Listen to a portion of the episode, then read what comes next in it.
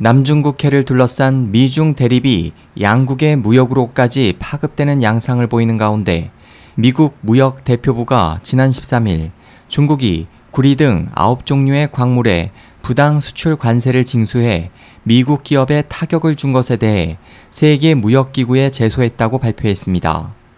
미국 무역 대표부는 미국 자동차 산업과 화학 산업에 필요한 구리와 납, 흑연, 안티몬, 활석, 탄탈륨, 주석, 산화 마그네슘과 코발트 등 광물에 대해 중국이 5%에서 20%의 수출세를 부과해 미국 기업의 생산 비용이 큰 폭으로 상승함으로써 가격 면에서 중국 기업에 유리하게 했다고 비난했습니다. 또 로이터 통신에 따르면 미국은 중국에 대해 중국이 올 12월 시장 경제국으로 자동 인정되는 것은 아니다라고 통보했습니다. 미 정부는 중국 정부가 철강 시장 등에 대한 간섭으로 과잉 생산 및 공급 과잉을 초래해 다른 나라의 기업에 타격을 주었다고 주장했습니다.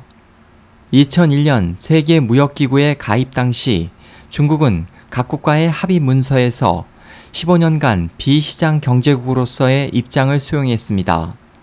올해 12월 11일 만료될 예정인 이 합의 조항에는 중국이 자동적으로 시장 경제국이 된다고 기재되어 있습니다.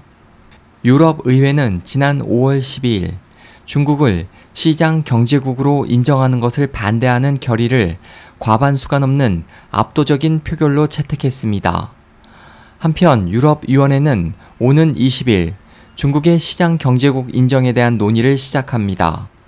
유럽위원회 장 클로드 융커 위원장은 EU의 중국에 대한 시장 경제국 인정은 중국의 철강 생산 능력 감축 노력에 달려 있다고 시사했습니다. SOH 희망지성 국제방송 홍승일이었습니다.